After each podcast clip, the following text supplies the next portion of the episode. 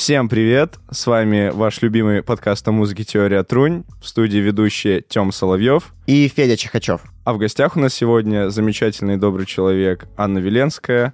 Ань, привет. Привет. Откуда ты приехала? Ну, вообще сейчас мы в Питере, и считается, что я из Питера. Ну, конкретно сегодня я приехала из Москвы, потому что я уж не знаю, как у всех, но часто так складывается жизнь, что ты живешь в каком-то одном городе, потом начинаешь ездить в Москву два раза в неделю по работе. Как будто там вообще мир сошелся все, все дорожки сошлись. Поэтому я где-то между Питером и Москвой сейчас. Угу. А что за работа? Чем ты вообще занимаешься? Я веду лекции о музыке. Это так странно. Это было всегда мое хобби, а теперь это моя работа, и этому ужасно радуюсь. Но когда нужно это возвещать в качестве своей основной деятельности профессиональной, меня прям берет какое-то удивление до сих пор такое радостное. В общем, я приезжаю, провожу лекцию про музыку, и мы болтаем с ребятами, и я уезжаю, и выкладываю потом ее на YouTube-канал. Такова моя деятельность. А как YouTube-канал называется? Открытый музыкальный лекторий. Хорошо. А ты там сооснователь или просто ведущий?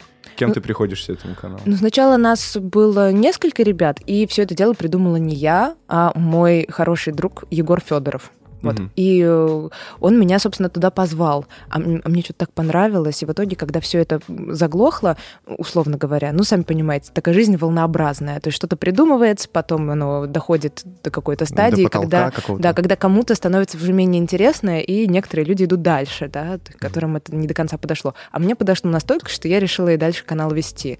Поэтому сейчас, по сути, это мой канал, но так было не всегда. Угу. А как давно вообще существует этот канал? Пару лет.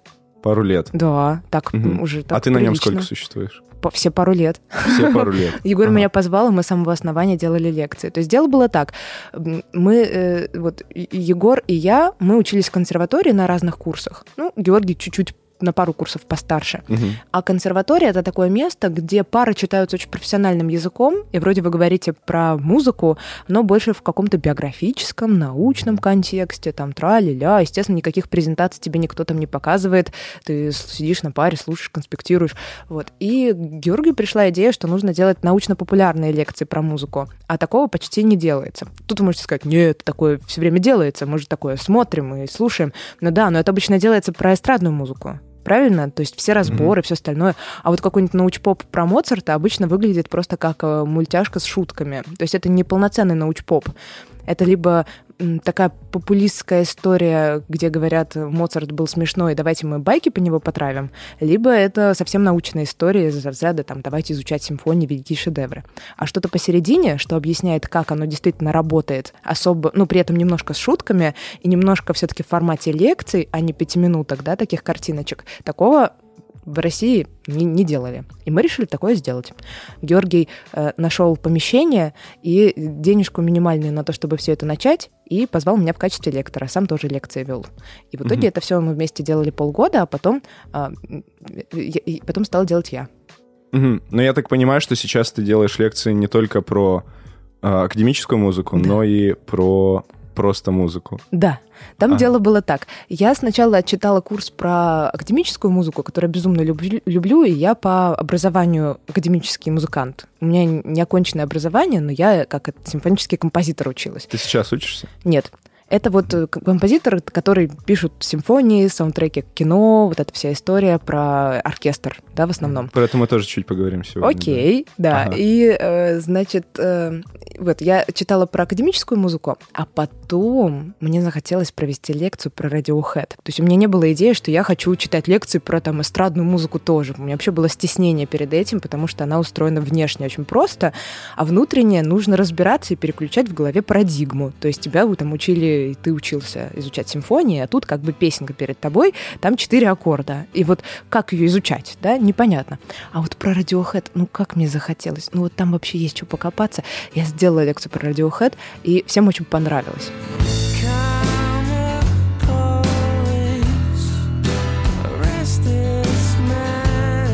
Это, кстати, была первая лекция на Ютубе, которую я посмотрел. Да. У нас просто с Тёмой так случилось, что мы зашли немного с разных концов. То есть для меня, ну, Radiohead, я просто рокер в душе немножко. Я слушаю такую музыку Сначала российскую слушал долго музыку рокеров, там, Аквариум, БГ, Сплин, Алиса и так далее. Потом меня переключил на экспериментальную волну 90-х, английскую сцену. Mm-hmm. А потом э, вдруг что-то мы тут обсуждаем это, я послушаю лекцию про Radiohead и говорю, о, смотри, чекай, тут вышел выпуск про разбор э, рэпа нулевых в России.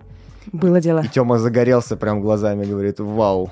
Вот как в итоге прям... посмотрел про рэп нулевых? Естественно, а, да? посмотрел. Класс! Собственно, да. Вот. Ну, вообще, мое поле э, в музыке это больше западный рэп, западный хип-хоп. Но мне было интересно посмотреть, подчеркнуть что-то про то, как это делалось здесь у нас, потому что это как-то ну вот с течением моего взросления как-то выпало из меня, и все Та мои... же история. Да, Мы ровесники, и это действительно уже выпало. Да-да-да, все мои знакомые слушали там Басту, Гуфа, все вот это, я там гонял Эминема, там Кендрика Ага. Ламара какого-нибудь, Ага. вот. И я думал, что, ну, я как будто какой-то не такой, как все. У. Вот, да-да-да. Но сейчас, когда я стал, да, приоткрою завесу, я начал немного музыкой заниматься, типа для себя. Без музыкального образования это тяжело делать, вот. Но как раз почему я обратился к твоей лекции, потому что а, я спросил Федю, Федь, что-то у меня мелодия не пишется, короче, что делать, короче? А Федя такой, о, как раз вышла лекция про рэп нулевых в России.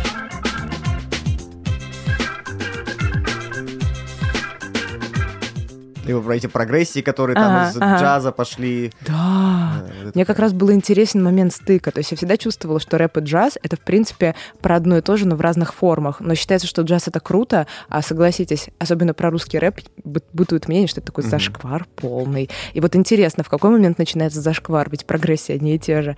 То есть там в словах или в ритмах. Но я там попыталась это поисследовать, согласитесь, все-таки первые опыты, ну, немножко зашквар. Мгм. Ну, А по- да, такое заимствование, калька на что-то. Такое всегда заимствование, такое немножко, как с- Помимо академической... телефон. Ага, помимо академической музыки, какую музыку ты слушаешь? Я обожаю Муджуса. Э,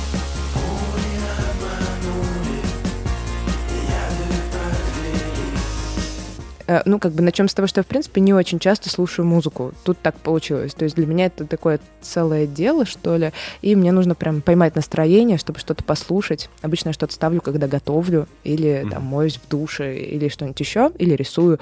А так, в целом, если я в наушниках иду, то я скорее YouTube послушаю. Но из того, что я слушаю, тут прям Муджус, это мой любимый исполнитель. Бывают месяцы, когда я слушаю только его.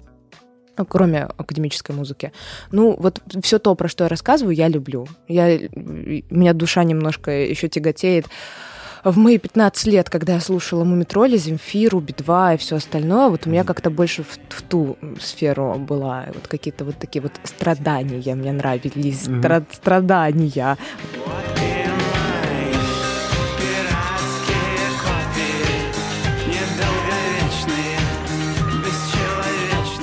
Пласибо я слушала бесконечно. Страдат.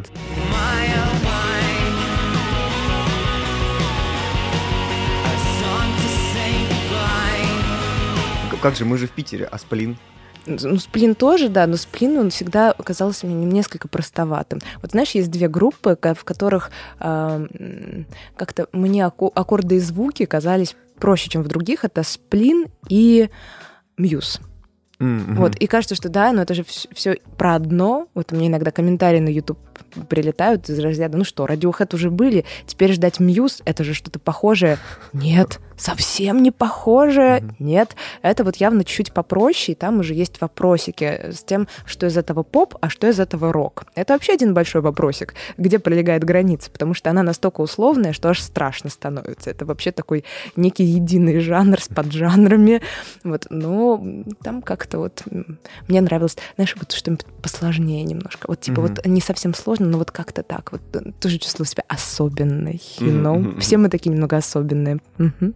Да, я как раз читал у тебя интервью с текстовое, и ты там говорила про то, что когда все твои сверстники слушали условно ранеток, ну это, конечно, про Это- академическую музыку. Так было. Это было фраза, да. совсем раннее детство, понимаешь, да? Это там 8-9 лет. Ну да, да, Я да, ужасно да, да. переживала. Ну, я как раз, когда говорил про. Басту и Гуфа, я вот примерно про тот же период времени отсылаю себя. То есть примерно одно и то же. Окей, ты вкратце про это рассказала чуть-чуть, но тем не менее. Как приходят темы лекций? Там есть несколько путей. А, Бывает такое сейчас, только сейчас такое началось недавно, когда просят определенную тему, запрашивают или просят на выбор или еще чего-нибудь, и тогда ты ставишь себе какой-нибудь челлендж, да, например, Хочу Моргенштерн. Нет, про Моргенштерна никто не просил, мне было интересно разобраться, потому что я видела похожие, да, вот с- в прогрессиях со старинной музыкой, и мне хотелось такое сделать несколько, ну, я даже не знаю, это же нельзя сказать, что это прям эпатажно, но это прикольно, это забавно, то есть ты такой, а вот давайте найдем похожие, вместо того, чтобы там плеваться тут ходить. А так э, недавно Курехина попросили. Вот, и я такая, «М, как интересно, надо попробовать. Иногда я ставлю для себя челлендж, типа, что-то, с чем надо разобраться, но что сложное, там, что мне нравится, но вот как-то не просто найти там особенное. А иногда, наоборот, такая, ужасно люблю эту музыку, надо рассказать про нее, чтобы все послушали тоже. Это как желание что поделиться тем, что ты ужасно любишь. Ты такой прям, пожалуйста, слушайте все, как говорится. Мгм. Вот такая история. А нет, получается, в такой момент э, какого-то чувства, может быть, предвзятости к исполнителю, что ли, Э, когда ты его любишь, ты его в каких-то моментах, не знаю, хвалишь за какие-то вещи, которые, может быть, в музыкальном мире принято ругать или что-то вроде. М, интересно. Слушай, да я стараюсь безоценочно это делать. То есть как это происходит?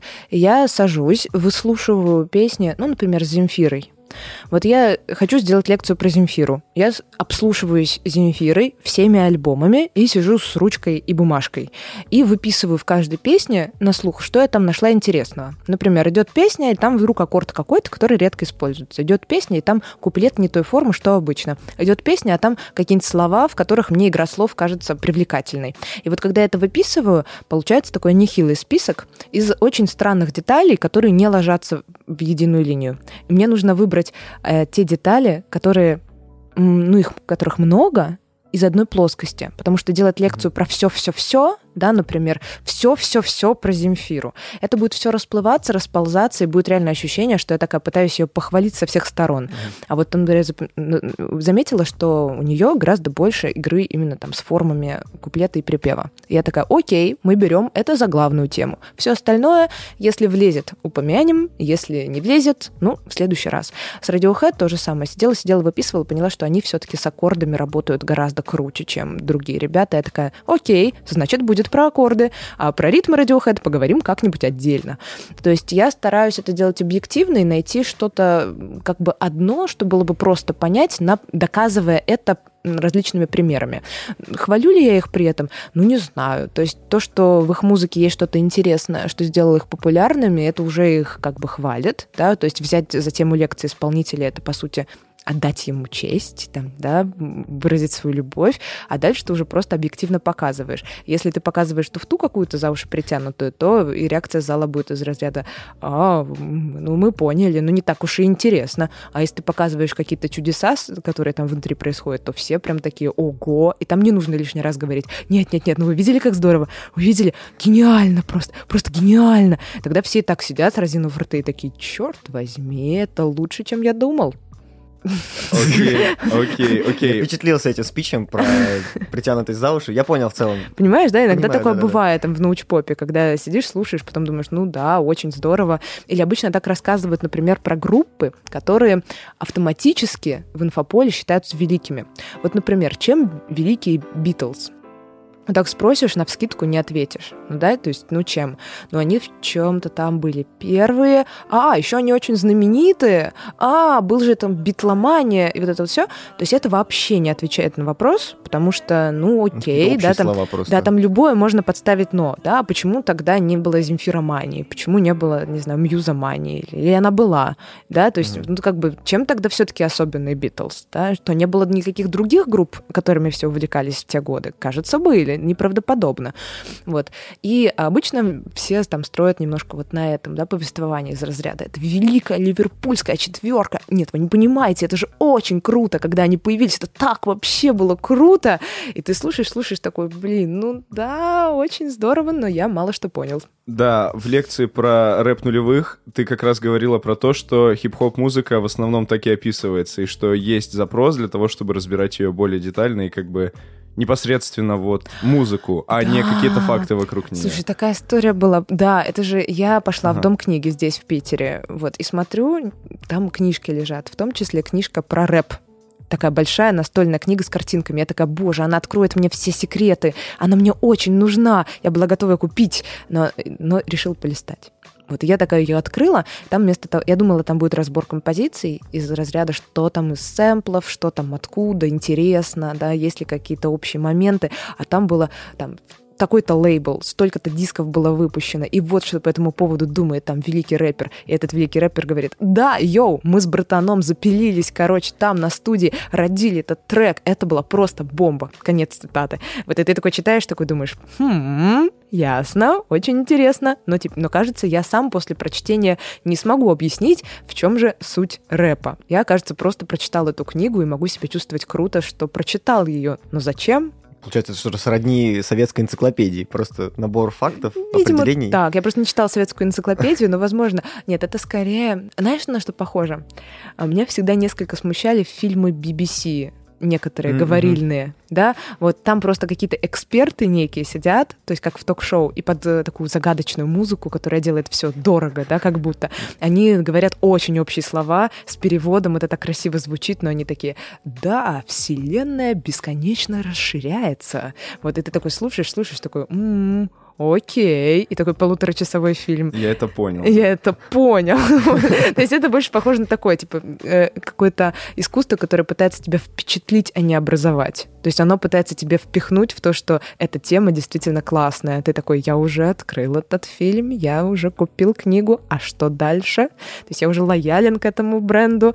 Вот, но дальше нужно объяснять, да, что именно происходит. В связи с этим вопрос. Как ты считаешь, а, в российском музыкальном пространстве существует ли а, стоящая критика для музыки, которая здесь производится? Слушай, ну, я слыхала про то, что есть критика, но, честно, так до конца и не поняла на 100%, что это такое. Критика — это, условно, статья после концерта, которая описывает, насколько он был хорош, чтобы в следующий раз новые слушатели пришли или не пришли. А, Скорее не про концерты, а про непосредственно вот альбом. Вот он выпускается там на стриминговой платформы или там в виде винила, чего угодно, в общем, выпускается. М, Просто, например, отзыв. В западной Ага. индустрии, да, это широко распространено. Более того, на, например, определенные хип-хоп-релизы, которые а, имеют место, очень сильно влияет то, как о них отзовутся критики, а, О. именно на их успех, да. То есть а, музыка на Западе взвешивается. Я поняла, это как Да. с кино. Да, и Мгм. во многом есть такое мнение, что в России такой непосредственно индустрии музыкальной критики под индустрией, да, нету, и за счет этого популярна всякая музыка в духе в духе в духе, короче. Смотри, это очень интересный вопрос. Я не могу ответить на него прямо, я не знаю. То есть я не копалась, я не... Это вне моего инфополя, я не читаю критику.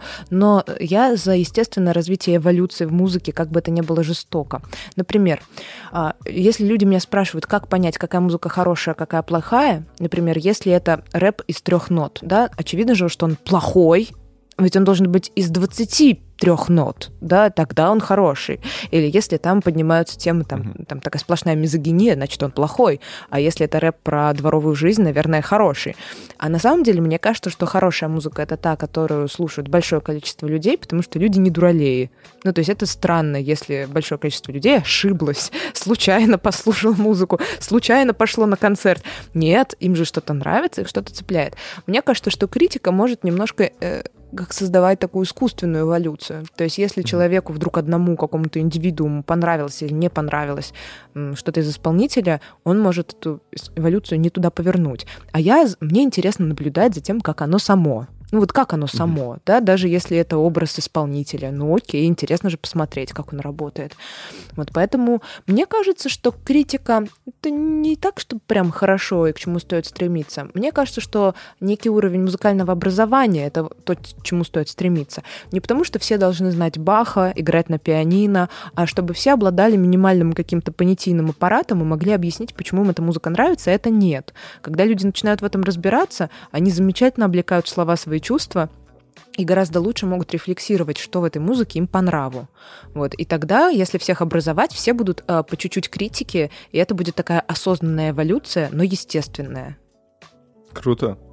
Ну, Я тоже так считаю. Мне кажется, это круто. Я очень верю в людей. То есть мне кажется, что э- это прям вот то, что надо. То есть я не верю в специалистов, которые придут и всех спасут. Да, вот это тоже критики, как специалисты придут и хорошую музыку похвалят, плохую поругают, и мы все будем слушать. Ну, каждый представил себе своего любимого исполнителя и представил, что не будут слушать того, кого мы не любим, да. Вот. А на самом деле, мне кажется, что всех нужно чуть-чуть так это подосознить, если так можно сказать. Да. Тогда сюда в дополнение вопрос. А что тогда является метрикой, скажем так, э, популярности артиста? То есть, получается, если мы берем там стриминговую платформу, открываем статистику прослушиваний того или иного трека. Если там большое количество прослушиваний, получается, эта музыка нравится народу. Возможно. Смотри, я не знаю, здесь ну, можно, ну, взять, наверное... допустим, нашу Ага. поп-эстраду. Там, условно, Филиппа Киркорова, Даву или что-то вроде бы. Мгм. Слушай, я не знаю, здесь на каждое, на каждое предположение о цифрах можно возразить, что цифры можно накрутить. Я в этом не разбираюсь. Я не в курсе. Я думаю, что это близко к теории заговора, условно. Я думаю, что, знаешь, мне пришло в голову вот что.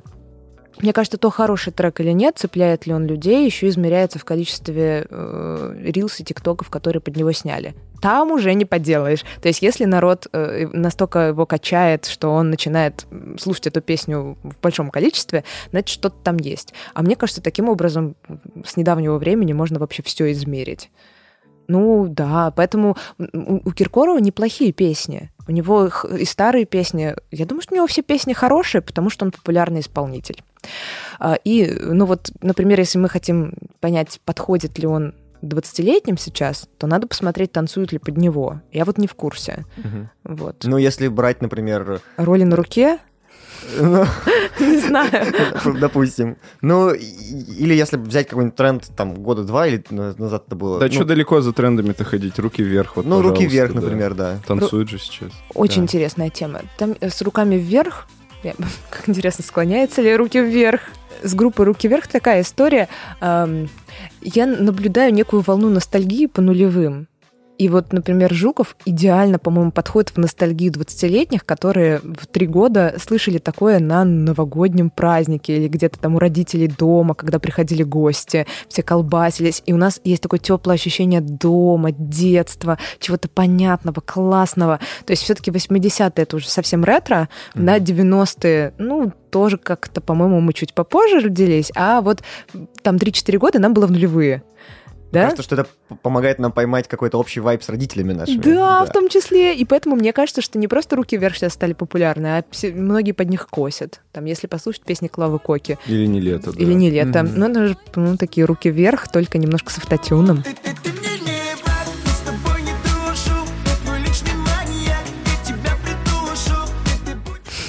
Ну, там есть очень много общего, если смотреть на музыковедческие штуки. Я уж не знаю, как по словам, но прям очень много общего. Прям волна ностальгии вернулась.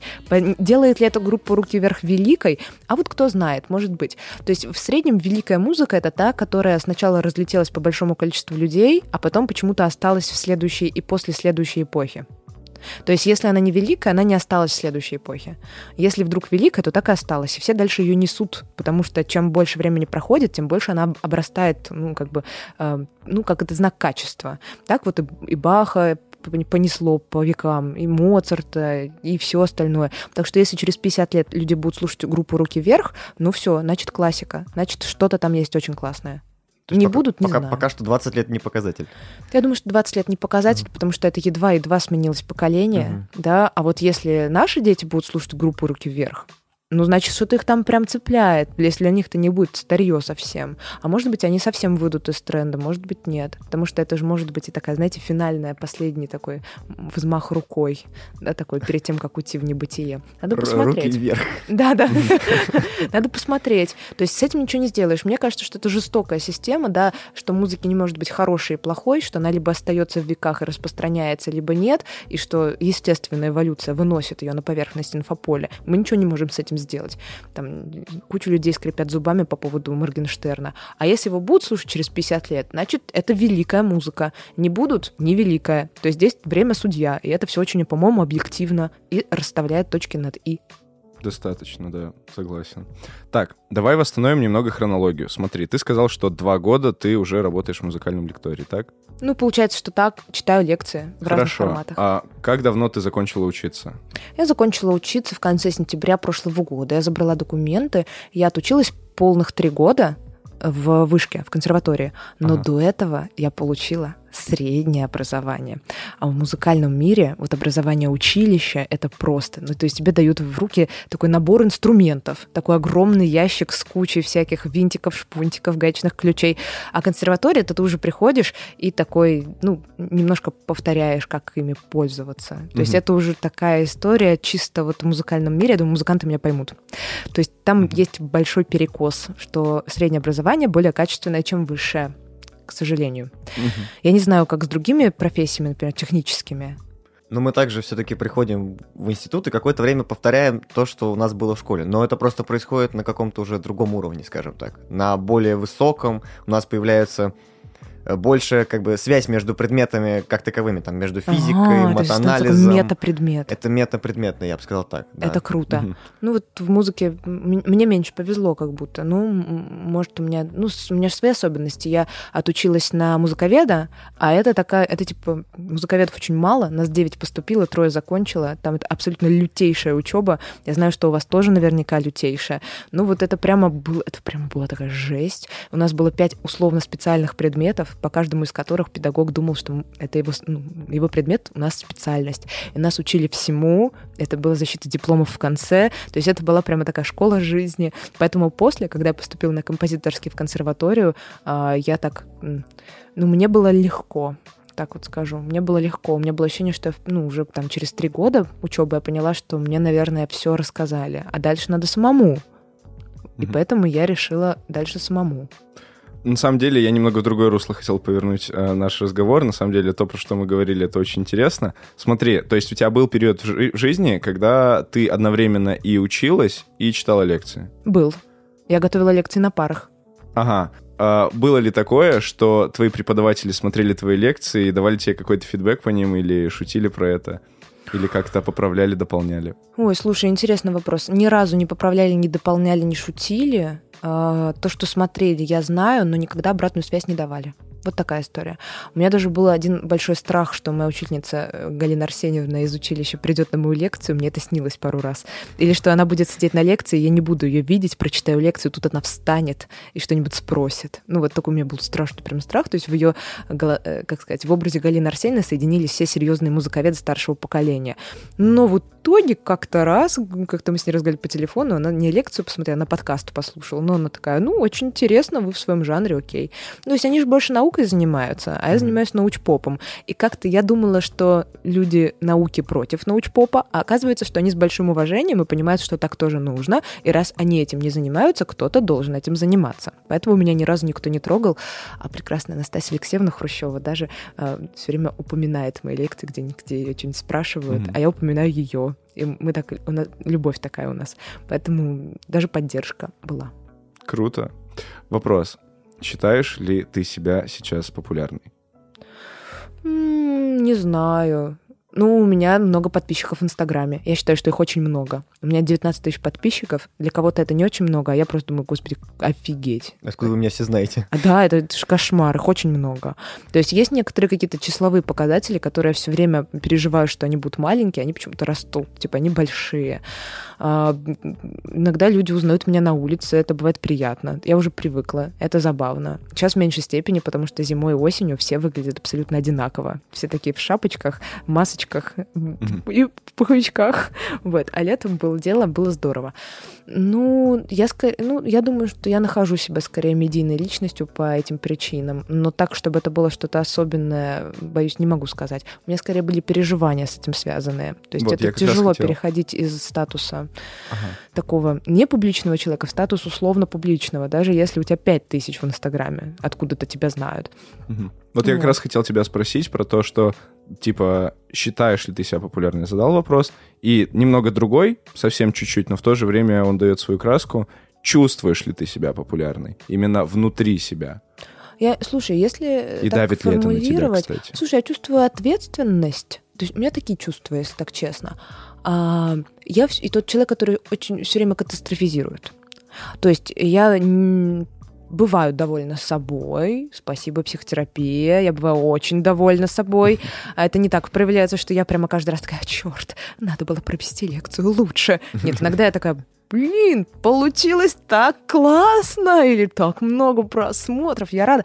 Но я скорее склонна каждый раз думать, ну все, сейчас выложу, наверное, уже не будут никто смотреть. Да, все уже как. Потом такие посмотрят, такой, ой, здорово, еще смотрят. Или такая, да ладно, все уже там исчерпались интересные темы, пора на покой. Потом такая, да нет, еще есть идея, интересно. И такая, а, черт, не хочу ничего постить в Инстаграм, неделю ничего не пощу в Инстаграм. Думаю, ну и все, ну и не буду больше постить, потому что уже все меня забыли. Что-нибудь запущу, все такие, о, вы живы, все хорошо, мы за вас переживали, как дела? Я такая, ой, как классно. То есть я скорее вот все время себя вот в эту сторону там что-то толкаю, пихаю. А еще я чувствую большую ответственность. То есть когда у тебя... Хотя я чувствовала ее и когда у нас в группе было 186 человек в группе ВКонтакте. Я такая, боже мой, 186 человек. Слишком много. Да, они хотят э, прекрасную лекцию, очень полезную, замечательную лекцию. Мне нужно подготовить ее. А сейчас я такая, боже мой, у меня на канале 94 тысячи человек. Они все хотят прекрасную лекцию, чудесную лекцию. И мне и время такая, такая ответственность. Боже, их так много. Вот у меня все время ощущение вот такое, ах, ах, как бы сделать получше, как бы сделать получше. А так прям, чтобы это как-то мне какие-то плюшечки приносило в, в самооценку, ну, не знаю. Я скорее чувствую уверенность. То есть это прикольно. Мне кажется, прикольно в какой-то этап жизни пройти такое, да, например, когда у тебя много подписчиков или когда большое количество людей оценили твою работу, потому что это, ну, немножко ставит тебя из положения подающего надежды молодого классного чувака, вот который хочет, когда вырастет, да, стать космонавтом или лектором или еще чем-то, и вокруг такие настоящие взрослые. И ты такой, когда-нибудь я буду как эти прекрасные 30-летние специалисты. Вот. А потом ты вдруг хоба, там что-то получается, ты видишь результат, и не то, чтобы ты сразу такой горд собой прекрасен и такой можно отдыхать, а ты такой, а, я понял. Я понял, что это. Теперь я больше не подающий надежды молодой специалист. Теперь я должен работать уже не загадывая, условно. Да, уже все началось. И такое спокойствие какое-то приходит. И такое вот скорее успокоение, чем спокойствие. Ты такой, ну ладно, гоним дальше. А вот сейчас провокационный вопрос. Как ты думаешь? Да, ничего себе провокационно, смотри. Смогла ли бы ты а, достичь такого же результата на поприще своей непосредственной специальности как композитор? Да нет, конечно. Ну и вообще про тему успешности в академической музыке хотелось бы поговорить, узнать твое мнение. Слушай, здесь такая история. А, Я писала музыку, когда училась в училище, и это было скорее, знаешь, такой челлендж вопреки. Но это как вот ну, вы технари оба, да? И вот, э, и вот представьте, там, не знаю, вот вы там завели подкаст, или вы бы, давайте лучше на- начали рисовать картины. И типа это такое вот вопреки. То есть ты такой днем на парах, а потом вечером рисуешь маслом дома, и такой, я стану известным художником. И ты такой, вау, это так классно. И когда что-то минимально получается, например, ты такой, а замахнусь-ка я вот на такое, там, не знаю, полотно. Или, а попробую ли я продать мою картину. И когда это получается, ты просто в слезах счастья и чувствуешь, что ты немножко хакнул этот мир. И вот когда я писала музыку в училище, у меня было такое, типа, а попробую-ка я написать струнный квартет. Боже мой, боже мой. А теперь я попробую собрать исполнителей и сыграть его. А, какое счастье! А теперь я еще сделаю запись. Там, не знаю, подкоплю немножко денег. И это всегда было через такое счастье преодоления. А потом я что-то меня дернуло на композиторский поступить, потому что, ну, естественно, это у тебя хорошо получается. Это как если бы писали, писали картины. И все уже твои знакомые говорят, блин, все, ты такой классный, ты вроде бы технарь, но пишешь такие картины, тебе точно надо в Академию художеств. И ты такой, конечно, а куда же мне еще идти? Картины, это мое. Вот такой поступаешь, а там тебе говорят, рисуй картины. И ты такой, черт, мне нравилось рисовать картины, когда это было вопреки. Я не могу так просто рисовать картины, когда мне говорят, рисуй яблоко с тенью. Нет, как-то я хотел сам хотеть рисовать яблоко с тенью, но чтобы мне нужно было делать мат-анализ. То есть как бы там такая история. И вот когда там типа, ну, все пишем в этом семестре форму ронда. Ты такой, «О, но я хотел писать там то-то. То есть сразу начинается такое вот. Или, ну ладно, там, не знаю. Ограничение творческой свободы, получается. Ну, там так. такое, либо это такое сочинение по запросу. И главное, Ага. тебя же учат этому, это правильно, потому что в дальнейшем, когда ты композитор, тебе никто денег никогда не заплатит за то, что ты там сам придумал, только если ты реально известный композитор. И с именем, а тебе нужно учиться писать, допустим, музыку для спектакля. То есть сидит режиссер и говорит, ну, там вот, мы хотим так, так, так, нет, не так, а вот теперь вот так, еще давайте тут с шрифтами поиграем. И ты такой, о, ладно. И такой, «Хм, где мое творчество? И вот я просто поняла, что, наверное, можно стать успешным композитором и э, делать творчество и все остальное, но мне немножко не хватило веры в это и не хватило си- ситуации, когда вопреки. Потому что лекция тоже начала делать вопреки. У меня, видимо, характер такой. Мне вот интересно, когда это челлендж. Ну, может, это такая слабость характера. Все-таки мастерство композитора в том, чтобы делать это на постоянной основе, без всяких там муз, которые посещают или не посещают. А у меня так вот не получилось. У тебя есть друзья-композиторы, которые поднялись? Или музыканты? Слушай, ну, у меня есть... э, Ну, как друзья? Твои сверстники. Вот А, так вот сверстников? Да. М, Нет.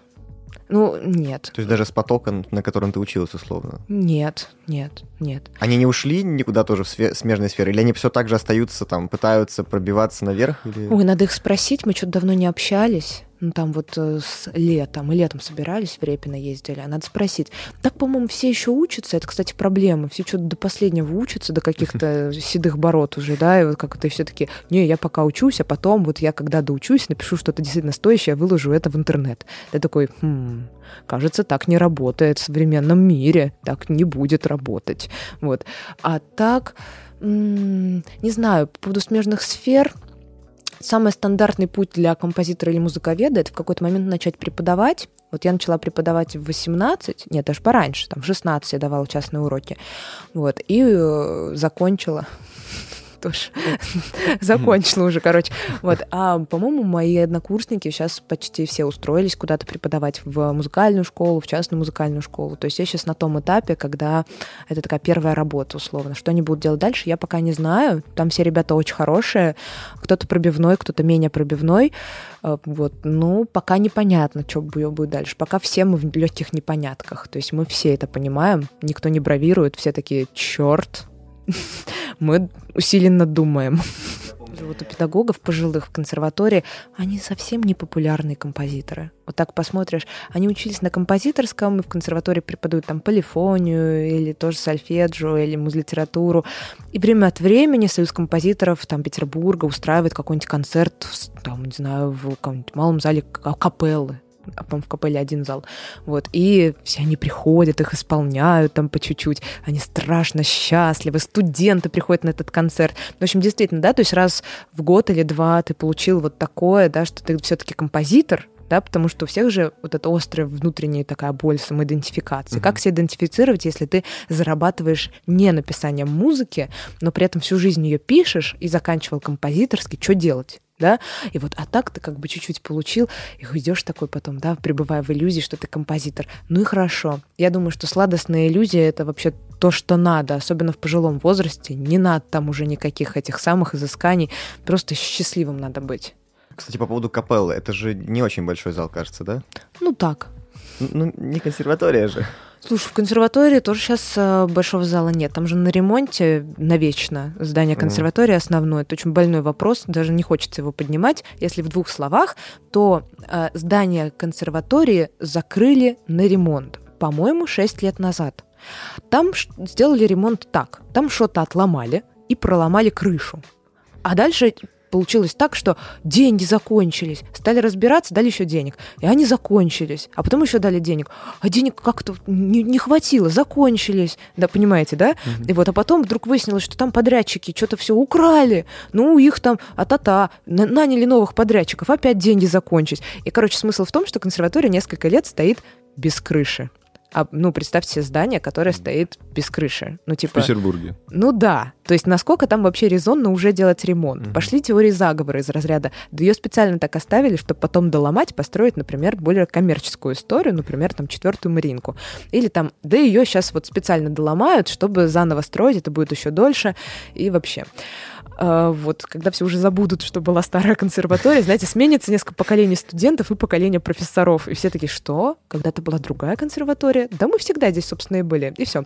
Ну, в общем, такой болезненный вопрос. Не помню к чему, но сейчас у консерватории очень маленький, по-моему, зальчик. Все-таки она такая снимает где-то залы и э, условно ютится в не самом комфортном помещении, где так себе. И профессора жалуются, и вообще там один раз у нас грибком стены покрыло. Все там что-то чинили. Ну, что-то там не самое удачное для учебного учреждения место. Эксклюзивные детали от Анны Веленской. Да, блин, там такой скандал был. Ну, это вообще... Ну, короче, не хочу сейчас разводить вот это вот... Ой, знаете... Всё опять, всё Это опять». чувствуется между слов, ну ладно. Ну, короче, ну там, короче, обидная ситуация. Не все так хорошо у консерватории, что у нее там зал больше, чем у капеллы. Не-не-не. У Ага. У капеллы все нормально по сравнению с консерваторией. Это просто наше московское, скорее, такое э, видение того, как, Ах, как это ну московская консерватория. А, Ну, простите, да. Это, то- это тоже предмет как бы для Нет. вражды? Или Нет, что, конечно. московская, Не-не-не, в питерская? смысле, московская консерватория, по-моему, лучше. Нет, я к тому, что студенты... Никак- никакой не- вражды вообще. Нет. Московская и питерская консерватория очень различаются по вайбу, если так м, выражаться. Питерская консерватория, она гораздо более консервативная. И даже музыку композиторы там пишут немножко более в старом стиле такую. Вот. А Московская консерватория гораздо более авангардное учреждение. То есть там типа все занимаются такими более экспериментальными штуками. То есть в этом плане она посовременнее, и многие из Питера в Москву уезжают. А вот то, чтобы из Московской консерватории в Питер перево- переводились, этого я не знаю. Вот. Но никакой вражды вообще. Все друг с другом знакомы. Одна большая коммуналка. Просто вообще. И все с радостью встречаются, дружат. И вообще, э, как бы такая академическая музыка, это скорее их общая задача, общая боль, да? Потому что что враждовать друг с другом, если нужно условно поднимать институт? Что-то я высокопарно заговорила. Ну, вы поняли, да? Де- Делать дело. Никто не враждует. Это прекрасно. Просто Да. я, я так это... Ну, есть же какая-то вот эта вот... ненависть. Питер-Москва? Питер-Москва, там... Не знаю. Это все-таки разные города, наверное, поэтому... На- наверное, наверное, какую-то классную гипотезу на этот счет слушала, но не, не знаю, не в курсе. Но да, действительно, может быть и есть, но мне кажется, такие разные города. Их даже сравнивать как-то неловко. Я считаю, что есть небольшое предубеждение перед Москвой, в принципе, у всех городов, да, мне кажется. Такое, знаете, это предубеждение, которое рождено тайным желанием быть там. Да, то есть ты Мгм. такой, вот Москва, вот бы, наверное, работать в Москве, жить в центре Москвы, вообще Москва так чисто, так дорого, богато, так красиво. Но я не могу. А, Москва! Все там дорого-богато, все деньги там. А, чтоб кто там... кор- Короче, вот мне кажется, что там есть такое, вот, знаете, душевная такая качелька, которая раскачивается и немножко может рождать негатив, если в этом месте у человека, ну, такая душевная слабость. Тем не менее, насчет твоей композиторской деятельности. Ты сейчас продолжаешь писать музыку или Ой, как-то очень редко. Я что-то за последний год ничего не написала. А, мы сейчас... Я сейчас пишу кусочек балета. Мы будем делать балет из кусочков вместе с моими знакомыми. А Что так, такое балет из кусочков? балет из кусочков — это когда... ам, это когда класс Настасья Хрущевой собирается, Настасья Хрущева говорит, давайте напишем балет из кусочков, у каждого будет своя подтема, вот, и все это будет, например, про вот это. Но я не могу часто так сказать, сейчас мы его еще пишем. А, И вот э, каждый разберите себе по теме, э, которая немножко его вдохновляет. Все такие, о, я вот это вот, и это вот. И пишите, как хотите. А потом посмотрим. Хореографы разберутся. Ну, то есть из этого может... Это, ну, это очень современная история в том плане, что я наблюдаю, что так стали часто делать, и это прям интересно. Ну, знаете ли, «Черное зеркало» тоже по режиссеру на серию. Да, да, да. Мгм. Ну, такая новелла, которая Да, и что-то как-то вот оно работает, да, и вот мне кажется, что это... Но они связаны одной концепцией. Я так понимаю, здесь тоже Да, что-то такое да, будет. да. Связано с составом инструментов, например. То есть Мгм. не будут же разные звать оркестры на каждый кусочек шестиминутный. Не будут. И э, это очень навод в плане... Ну вот если это небольшие фрагменты, это гораздо легче воспринимается. А зачем идти вопреки и писать то, что сейчас сложно воспринимается? Правильно? Надо Мгм. делать хорошо, но прислушиваясь к миру. Поэтому вот такой будет ба- балет «Лоскутное одеяло». Что-то у нас с тобой, Тем, по балету в этот раз много кто говорит. А, Да-да-да, к нам позавчера приходил, да, товарищ электронщик группы Игел Илья Барами. О, класс. Вот, и одна из его деятельностей из прошлого, скажем, он писал музыку для рэп-балета «Ринг». Вот. Я такого не знаю, к сожалению, но... Да, ну, Его ставили в. Баринке. Это прикольно. Да-да-да, и просто я сам из Перми, и в частности его ставили и в Пермском театре оперы и балета имени Чайковского. Который Вот. театр-театр? Нет, это Нет, театр-театр это другой. Это- да. Их два. Ну, То есть театр-театр один, Вот у вас в Перми прикол, конечно, да, театр-театр. Вообще прикол, да, Вообще. согласен. А, мы как-то и в одном выпуске, и в другом тоже про Пермь поговорили чуть-чуть. Все. Всем пермским привет. Да, Пермь здорово.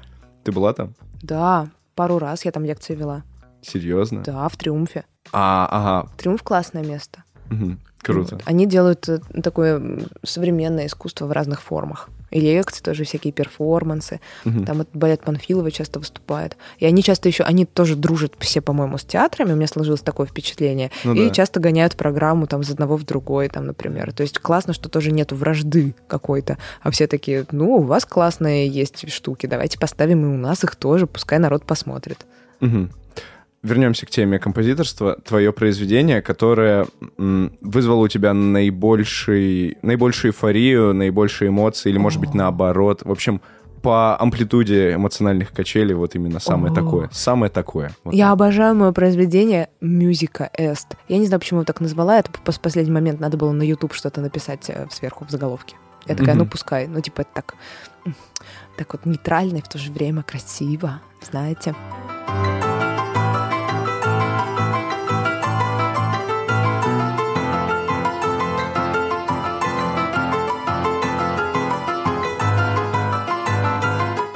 Вот и это, Ага. это просто вообще, я не знаю, мы, когда его с моим другом Лехой играем, мы вместе испытываем тотальную эйфорию. Это вообще очень момент сильной близости, когда в четыре руки на фортепиано играете. Да, я, кажется, понял, о чем ты говоришь. Я как раз вот Я это произведение и слушал. Да. Я тоже Там еще три части. Да. Ага. Вот. И, короче, и прям, не знаю, это было, наверное, даже единственное произведение, которым я прям целиком довольна в плане того, что оно написано вообще не так, как нас учили. То есть даже было так. Вопреки. Ну, да. Ну, получается, что так, да, троллинг принят. А, Там, значит, э, такая история, что э, оно написано в условно в технике минимализма. Это когда есть определенный набор из нот, который повторяется и постепенно минимально изменяется. То есть в моем случае это вообще очень нейтральные ноты, которые у меня ассоциируются с каким-то скорее белым цветом, без ничего. А потом, типа, туда добавляют, я добавляю болезненные нотки. И, типа, эта музыка становится уже под конец похожей на старинную, и она набирает обороты. И вот мне ужасно понравилось так работать. Э, Это было как-то очень интуитивно, потому что просто подбираешь ноту, которая просится, да, и при этом это абсолютно не в форме ни сонатной, ни ронды, ни в трехчастной, ни вот, вот этих вот всех. А это, мне кажется, та музыка, которую хочется слушать как поток. И вот это был первый раз, единственное, Мгм. когда я написала такую супер потоковую музыку. Вот, и это прям мне до сих пор нравится. Что внутри тебя происходило, когда ты писал эту музыку? Ой, это я... я... А Ты когда что-то пишешь, рисуешь или что-то вот это, вот, то у меня просыпается такое какое-то странное аффектное состояние, наполовину радости, наполовину ярости. То есть ты такой, типа, в один присест это делаешь, да, много, и ты такой немножко как сумасшедший ученый, и при этом, типа, у тебя такие глаза на лоб вываливаются, время не идет, и ты такой, а, о да, еще. То есть ты такой маньяк немножко. Ты как будто что-то принимаешь в этот момент. Ты Мгм. прямо такой, типа, несешься вперед, и потом дописываешь, и такой, «А, офигеть. И хочешь это играть бесконечно, то есть там сутками. Ты такой, я э, э, сочинил что-то действительно классное, как будто оно помимо тебя появилось, и ты просто радуешься, что ты к этому причастен. То есть ты такой, ого. Плюс, когда музыку написал, через какое-то время тебе уже не кажется, что ты ее написал. То есть она живет отдельной жизнью. Я, например, когда ее слушаю, я уже даже не, не могу предсказать некоторые моменты, я уже не помню настолько. И ты просто, по сути, пишешь музыку идеальную под себя. Это как сшить себе костюм. Да? То есть ты просто шьешь его абсолютно идеально, а потом ты забываешь, что ты его сшил и носишь. Вот такая история. И в этом тоже есть такой момент яростной радости. Мгм. Хотел еще спросить поподробнее про минимализм как раз, вот этот, про который ты говорил, минималистичная техника. Почему именно такое звучание? Может быть, это твоя специфика именно? Потому что как раз та музыка, которую ты разбираешь на своих лекциях, именно вот просто музыка, да, она во многом тоже имеет достаточно минималистичные какие-то мотивы. Мне интересно, есть ли параллель между этим? Это форма, э, которая сейчас подходит людям. То есть э, люди меняются, и у них разный запрос в зависимости от века. То есть, когда писали симфонии, не было кинематографа и не было психотерапевтов. И это, по сути, такая вот история, когда ты проживаешь какую-то жизнь, да, за час, и выходишь немножко другим, обновленным, и тебе не нужен визуальный ряд. Сейчас немножко другая история. Очень много всего и много нервности. То есть нет ощущения завтра вообще. Нет ощущения, что завтра будет плохо, и это большое спасибо, это хорошо. Но и нет ощущения, что в целом наступит завтра. То есть как бы вот такое какое-то, мне кажется, очень подвисшее состояние. И в этом состоянии легко предаться мыслительной жвачке, которая длится с самого утра и до момента засыпания. И вот э, помогает та музыка, которая монотонна. Но она не должна быть просто монотонна, как, например, какие-то григорианские песнопения. Это такая монотонность, которая как яростная радость такая несет тебя вперед, и ты не думаешь. Ну вот как раз Айгел, это это же. Да, то есть это такая монотонность гениальная, да, то есть прям вот ничего лишнего, и ты впадаешь в некий гипноз, и в этот момент а, ты как бы находишься в себе, но можешь не беспокоить себя этой мыслительной жвачкой, немножко успокоить мысли. А Вот и мне кажется, что сейчас огромный запрос на такую музыку и у меня, и у других. И э, писать музыку в каких-то других формах кажется мне каким-то кощунством. То есть такое, если прикладное, если там саундтрек нужен или еще что-то. А вот выражать музыкальную мысль можно только вот давая людям это успокоение, это- эту, эту мантру какую-то, потому что, ну, так вот, мне кажется, нужно сейчас. Мгм. А ты хорошо знакома с творчеством группы Айгел? Ну вот так у меня сейчас появился просто такой спонтанный вопрос. Не особо хорошо, но ну, я их слушала прилично, а вот так, чтобы что-то можно было напеть, ну, не знаю, я так, э, наверное, только вот Татарина песню знаю. Как раз про эту песню. А, Мы тут как раз позавчера обсуждали. Э, Вот тебе вопрос как музыковеду, как человек, ну, ты, наверное, слушал эту песню Да. сколько раз. Как думаешь, сколько в ней нот? Сейчас посчитаю. Ми, ре, до, ля, си бемоль, пять. А вот Илья нам нас позавчера заверил, что в ней все вертится на одной ноте. Ну, в инструментале надо инструментале. сделать ремонт. А, не ну да, вокал, конечно, там не ля, вокал. ля, ля, ля, ля, ля, ля, ля.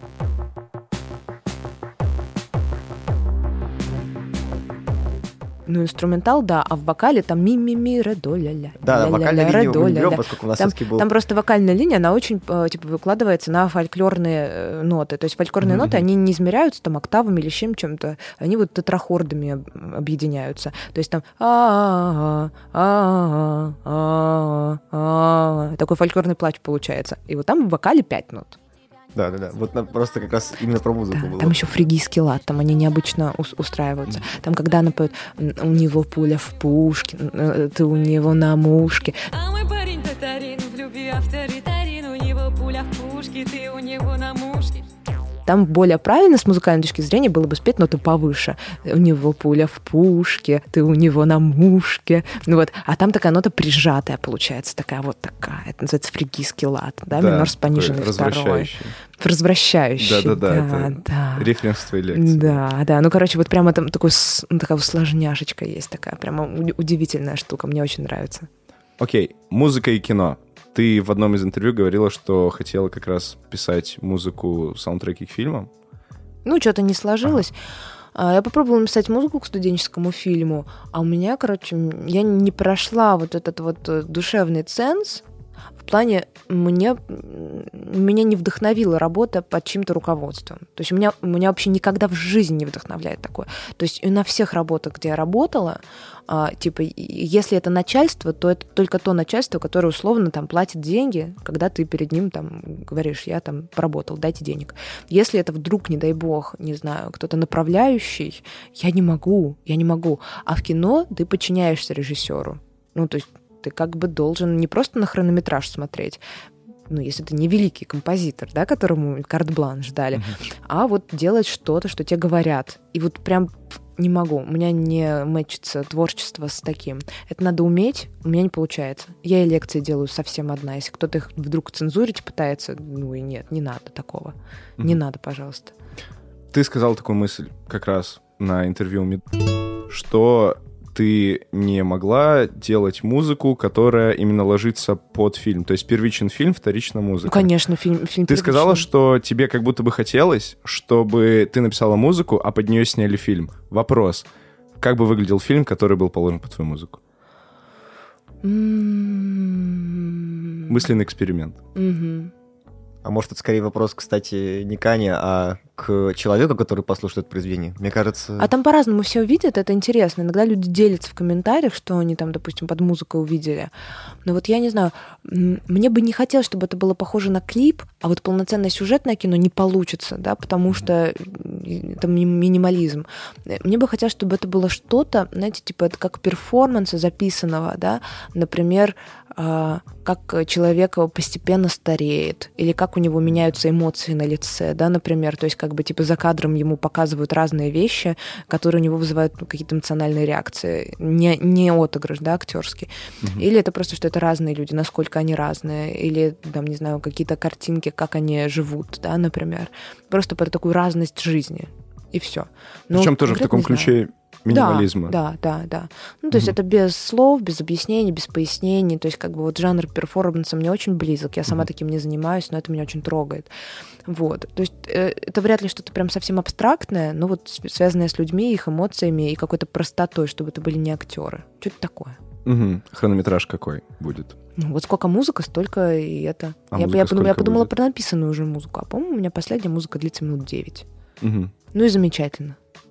Супер. То есть, ну, 9 Супер. достаточно, я считаю. Хорошо. Рубрика «Блиц-опрос». Оу. Оу. Ты спрашиваешь коротко, и я отвечаю не обязательно коротко. Нет? Да, да, без этих слов хотели обойтись, да, ну окей. А, понятно. Любимое место в Питере? Новая Голландия.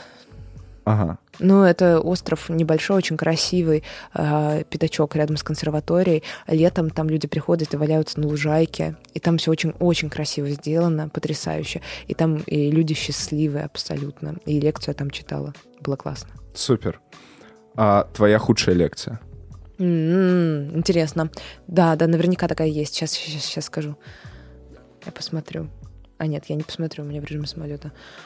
Ох, Погоди. Можем Ну, даже просто- подразбить на худшую лекцию, как в плане аудитории. Наверное, когда публичный человек выступает, ему Я приятно поняла, хороший контактировать вопрос. с э, аудиторией.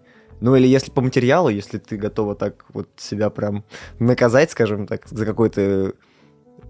Неподготовленность, да, Да. Значит, есть, да, два варианта. А, ху- худшая ле- лекция, которая мне не нравится по наполнению, которую я не дожала, это про Цоя. А лекция, на которой мне было максимально некомфортно, это была лекция, которая есть на канале. Это лекция про Queen, потому что у нас тогда пошли абсолютно все технические неполадки, которые только могли пойти. Это было ужасно.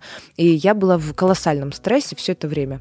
Вот. И у нас там и презентация не запускалась в последний момент, и, э, и со звуком были проблемы, и все остальное просто было кошмарно.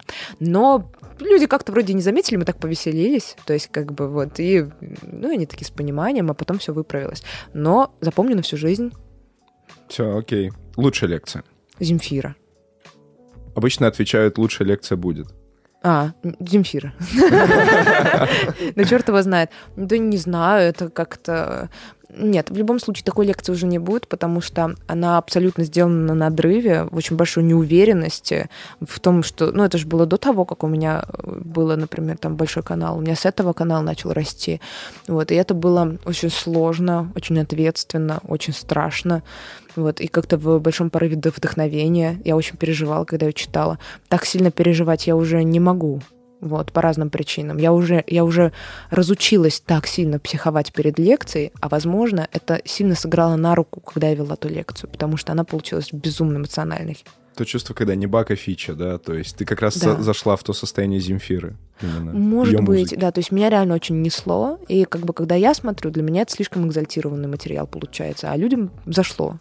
А, кстати, это было уже после вот э, двух релизов Земфиры, или вот в, в этом году это было? Это было в этом году, значит, лекцию читала в апреле, а выложила в мае, если я не ошибаюсь. И это было так получилось, что, по-моему, через день а, она выложила клип э, вот этот черно-белый, где там еще что-то зажигается, на, на пальто, по-моему. Клип она выложила. Про релиз не знаю, ну, ну Ага. да, ну У нее Borderline вышел красивом вот... пальто. Да, пальто. да? ага. И вот Значит, клип вышел черно-белый, где там всякие надписи плывут, Ага. бумажки горят, вот э, окно, вот такой клип вышел, поэтому там ну, удачно получилось. Может, поэтому еще просмотры YouTube Да, поднял. я как раз подумал про то, что был хороший инфоповод у Земфиры. Ну, возможно, да, там Это хорошо было- сложились звезды, это было Мгм. хорошее сочинение обстоятельств. Топ-3 музыкальных произведения, связанные с детством. Ой, это точно Моцарт, какая-нибудь пражская симфония, которую я слушала на фоне, пока читала Гарри Поттера.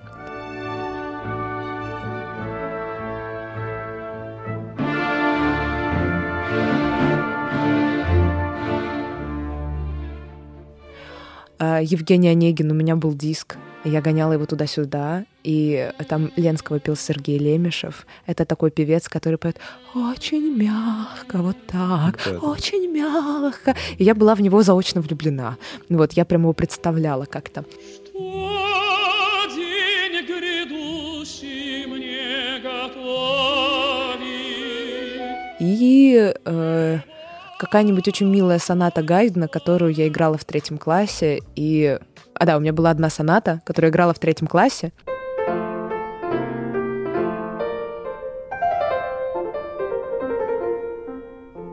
А потом так получилось, стеклись обстоятельства, что я с ней же поступала в училище, там срочно нужно было заменить сонату, не подходила по требованиям, и с ней же я поступала в консерваторию, но уже по приколу. Я просто подумала, что это будет уже смешно. Так что, наверное, соната Гайдна, которая вот это вот до, ля, фа, ля, фа, ми, соль, ми, фа, ре, до. Музыканты поймут, очень симпатичная штучка. Опять же, подчеркнем необычность выбора произведений. Мы специально даже уточнили, что именно произведения, а не песни, как раз э, А. делая акцент на то, что это может быть как и классика. Как А, не, ну, я только классику гоняла до 12 лет, А, ничего не знала больше. Окей, тогда топ-3 Сейчас, извини. произведения. А после моя подружка в музыкальной школе посадила меня, Аня Грузинская, и сказала, я сейчас тебе дам послушать песню группы Radiohead. Я такая, что это? Так что дальше началось. вот Радио это. голова, да. Да, спасибо. А ты помнишь, что это за песня была, кстати? Э, Нет. Окей, следующий вопрос. Топ-3 песни, которые... э, топ... Окей. Топ-3 любимые песни не из классики за все время. Из просто музыки. Мгм, Музыка для простых, для обывателей. мгм. Не, это просто, опять же, в том же интервью была такая фраза про Мгм. просто музыку, то есть... как, Да, да, это типа, прекрасно, замечательно, мне очень нравится. Коротко А, так, да. Ну, что-нибудь должно быть муджуса, что-нибудь вроде Мгм. а, юность или конец.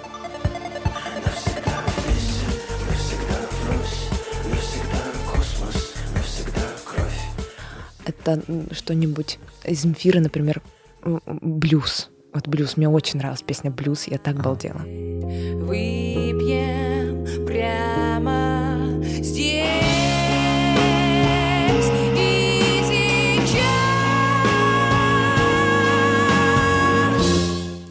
Вот. И Radiohead Just. Forever Love. Обожаю эту песню.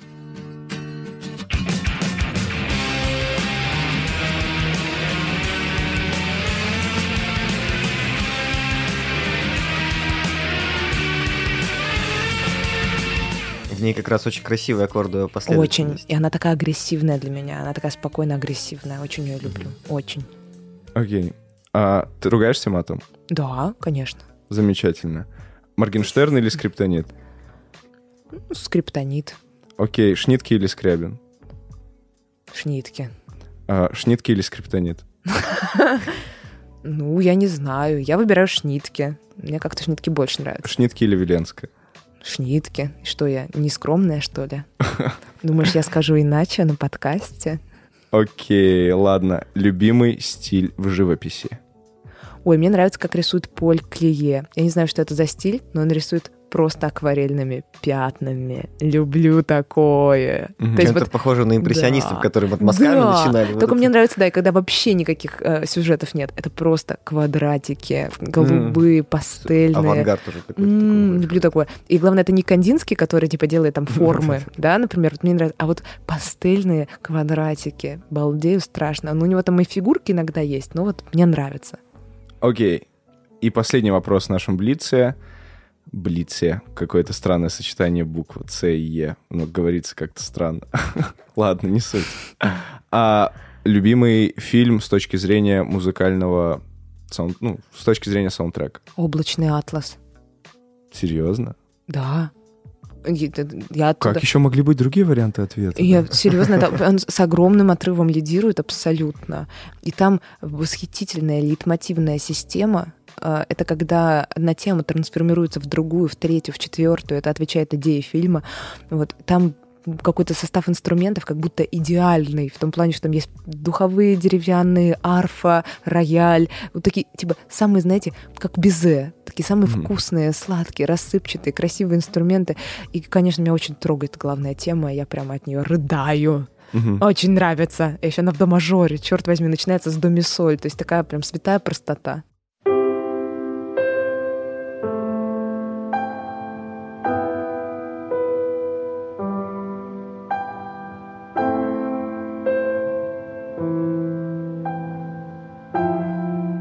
Да-да-да. Я помню, я в детстве когда-то смотрел этот фильм. Я его, к сожалению, не помню. Это точно повод пересмотреть. Домашнее задание мне. Ну, он такой трехчасовой, но это мой любимый фильм, наверное, Ну, да. вот вот один раньше в лучших традициях так и делали, да.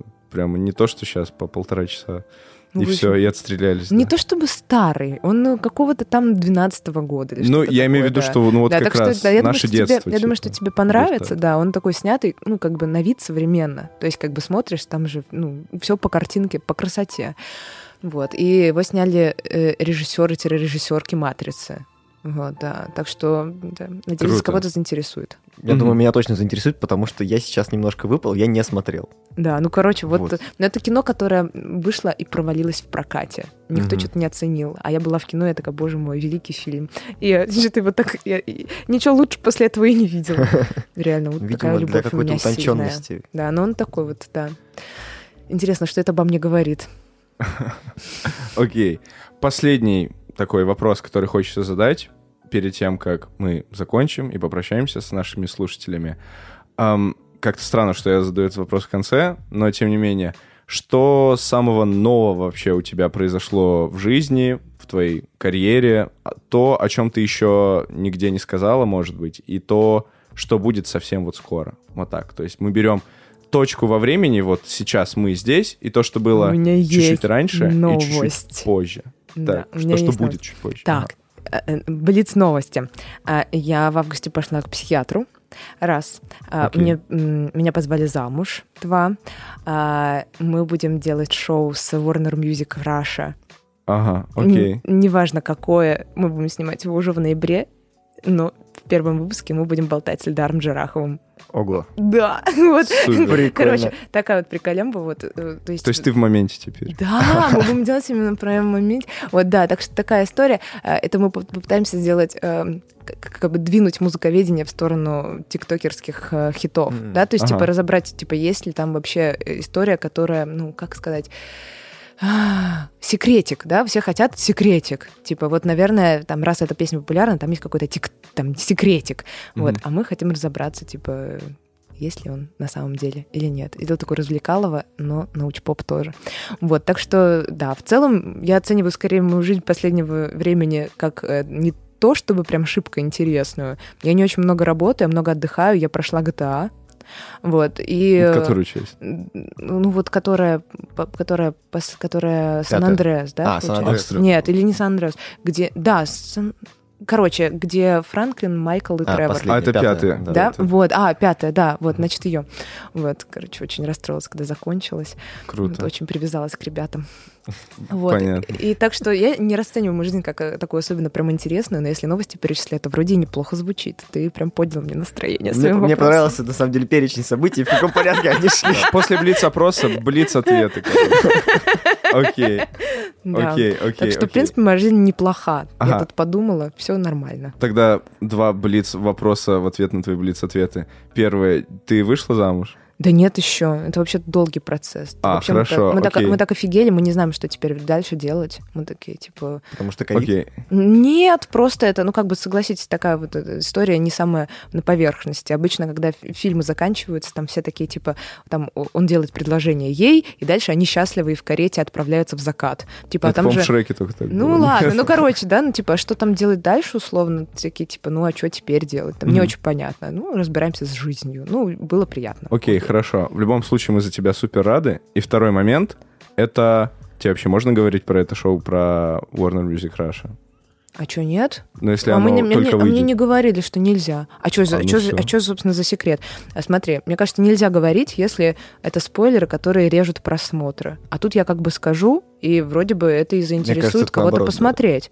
Ну, то есть, и раз... э, Мне кажется, что все прекрасно и все в порядке. Я вообще против того, когда, знаете, кто-то тихорится, что-то нельзя, это нельзя, все можно. Я вот уже заинтересовался. Да. Да, Я вообще, посмотрю. Ну вот посмотрим, может, что-нибудь в ноябре уже и выйдет. Да, это не то Окей. чтобы прям такой анонс, но хотели новости. Вот в моей жизни это большая новость. Я ужасно переживаю, я очень переживаю, я очень стесняюсь. Я, я вообще переживаю за результат, но я думаю, будет нормально.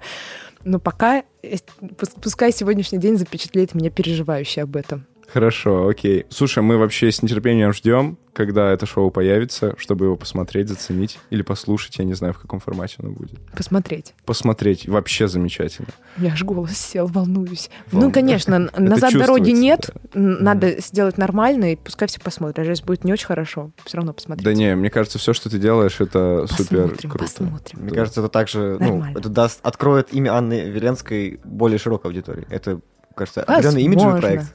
Возможно. Вот.